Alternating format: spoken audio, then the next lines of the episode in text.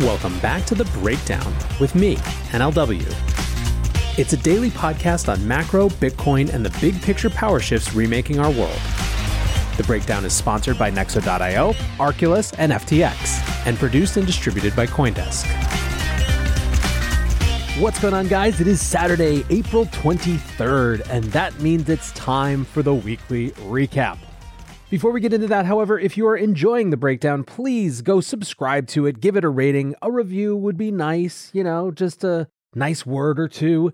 Or if you want to dig deeper into the conversation, come join us on the Breakers Discord. You can find a link in the show notes or go to bit.ly slash breakdown pod. Also, as always, in addition to them being a sponsor of the show, I also work with FTX. And finally, if you are not registered yet, I highly suggest you check out Coindesk's Consensus 2022. It's happening June 9th through June 12th in Austin, Texas this year. And what makes this event cool is that it is really about the full breadth of this space. Everything from Web3 to Metaverse to Bitcoin and everything else in between. It's designed for newbies, investors, entrepreneurs, developers, and everyone else as well. If you are interested in attending, you can use code BREAKDOWN to get 15% off your pass. Go to coindesk.com slash consensus 2022. And again, that's code BREAKDOWN for 15% off.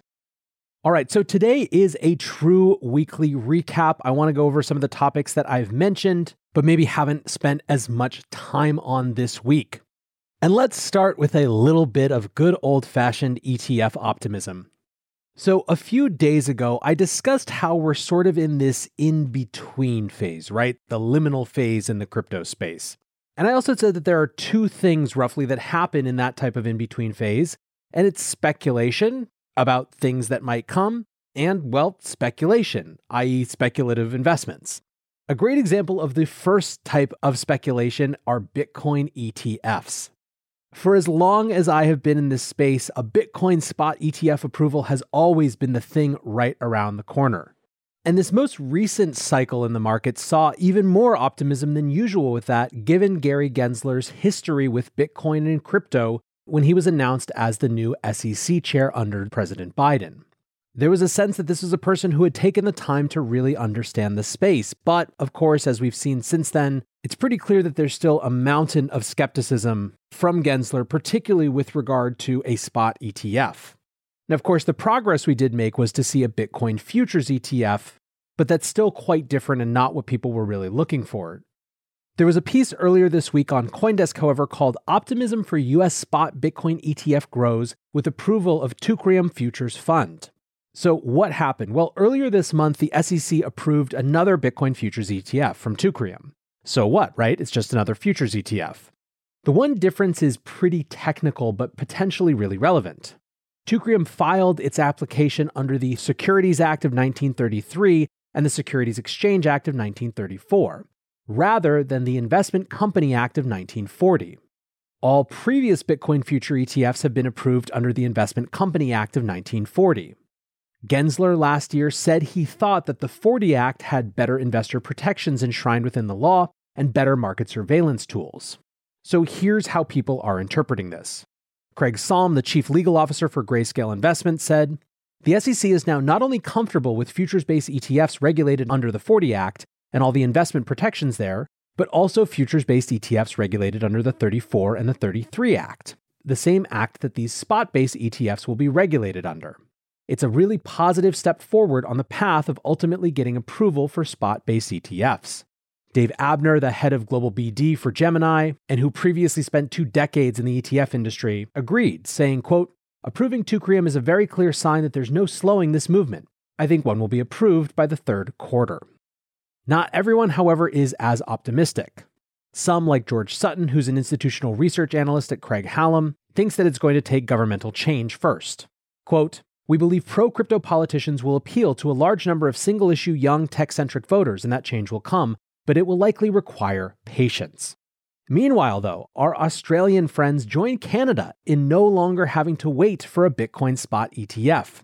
Two such products are launching next week in that country.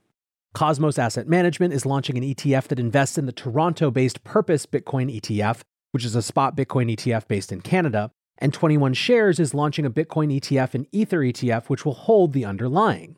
Coinbase will act as a custodian. 21 Shares has 30 global exchange traded products and about 2.5 billion in assets under management. It's also run by a super sharp guy, Hany Rashwan, who is a previous breakdown guest if you go dig into the archives. As Bloomberg analyst Eric Balchunas pointed out, Australia is now the eighth country to approve a Bitcoin spot ETF.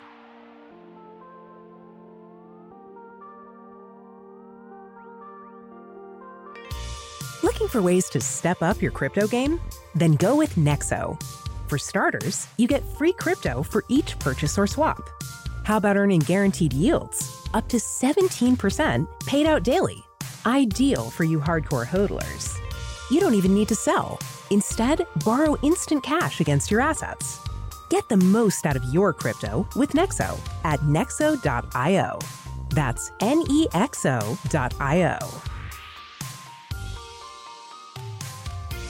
Meet Arculus, the next generation cold storage wallet. Arculus secures your crypto using three factor authentication, providing a simpler, safer, and smarter way to store, buy, swap, send, and receive crypto. Arculus is offline cold storage. Your private keys are encrypted on the Arculus keycard and are never online. Stay safe from hackers with no cords, no charging, no Bluetooth. Just crypto security made simple. Buy Arculus on Amazon today.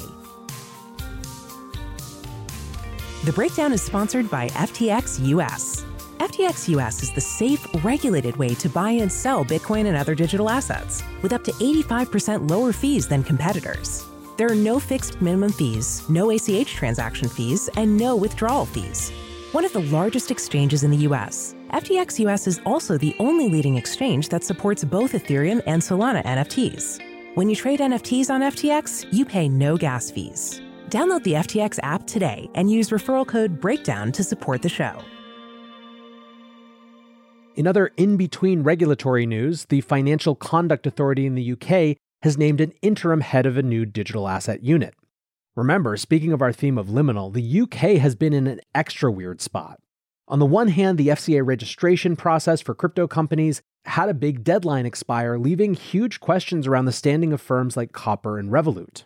On the other hand, however, Rishi Sunak, the Chancellor of the Exchequer, came out last week promising to make the UK a new global hub for crypto. So clearly, there are some politics around this right now. In any case, according to her LinkedIn page, the UK's Financial Conduct Authority has appointed Victoria McLaughlin as interim head of its digital assets department. So, like I said, one type of speculation that happens during these liminal periods is about wondering about regulatory approvals and things like that. But if all the industry did during this type of in between was sit around and wait for those approvals, it wouldn't be very productive at all. One of the major themes of this particular cycle is the relentless capital raises that have just continued unabated. These matter and I think will make this sideways slash downturn period different than previous crypto winters, because ultimately what rejuvenates attention and energy in markets is new things coming to market that attract new market participants or new excitement from existing market participants. And capital is an absolutely key ingredient to get there. Over the last weeks, we've seen a ton of fundraising. Ava Labs, the lead developer of the Avalanche blockchain, is apparently in the process of raising 350 million. Voyager Innovation raised a $210 million round. MoonPay, which is a crypto payments company, raised an $87 million Series A led by Tiger Global Management. Framework Ventures, which is a crypto native fund, raised a new $400 million fund, half of which is slated to go into the quote, burgeoning blockchain gaming space. Said co founder Michael Anderson, I believe the next stage of the blockchain industry will be entirely about onboarding new users. And we think that gaming is by far the biggest top of the funnel opportunity. As the economics of play to earn models converge with AAA games that are actually fun to play, we expect an explosion of growth for this sector. On that gaming front, reports are that the Sandbox, which is a metaverse platform, is raising $400 million at a $4 billion valuation. This is just six months after raising a $93 million Series B. So, again, the industry is really well capitalized and shows no signs of slowing down. Shifting gears to NFTs for a minute, Coinbase has launched its NFT platform in beta. Now, easily the most interesting thing about this to me are the socially integrated features. There are tons of social interactions built in. There is a For You feed for discoverability, and each NFT has comments. This has generated a ton of buzz. FudgeDX writes, not even joking, this Coinbase Instagram thing might be genius. Jason Yanowitz, the founder at Blockworks, said something similar. Coinbase didn't launch an NFT platform, they launched Web3 Instagram. Now, the flip side is that there was a lot of making fun of the incredible rudeness of a lot of people's comments on the NFTs. Cross ETH and NFT Trader writes OpenSea is where you get the most liquidity. Looks Rare is where you get the best rewards. Coinbase NFT is where you comment on your friends' NFTs telling them how ugly they are. You might not be able to filter by traits, but at least you can tell someone their NFT is hideous. Arcanic NFT, meanwhile, says never using Coinbase NFT again. Just listed my NFT for 0.01 below floor, and someone called me a in the comment section. NFTs will hit a bull market again because everyone will be too scared to list in fear of getting cyberbullied. All jokes aside, I am super excited to see if this social side of NFTs takes off. I think it could be really interesting. Finally, a kind of a big story from Friday. Stripe has launched crypto payouts, and I'm going to give the news through the lens of Jeremy Allaire from Circle, who wrote this thread. He writes Major news today for mainstream adoption of USDC, with Stripe announcing crypto payouts with USDC, launching with Twitter as the first pilot customer. It's rewarding to see some of the most important internet companies in the world using Circle. A long held promise of digital currency like USDC has been removing friction and enabling anyone anywhere to easily receive payments. Twitter creators exist everywhere the internet exists, and existing payment systems are expensive and complex to reach people easily. USDC provides an open platform for connecting people with value, with Twitter users being able to bring a digital wallet and receive payments.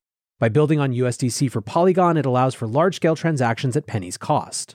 Yes, crypto payments can reach internet scale.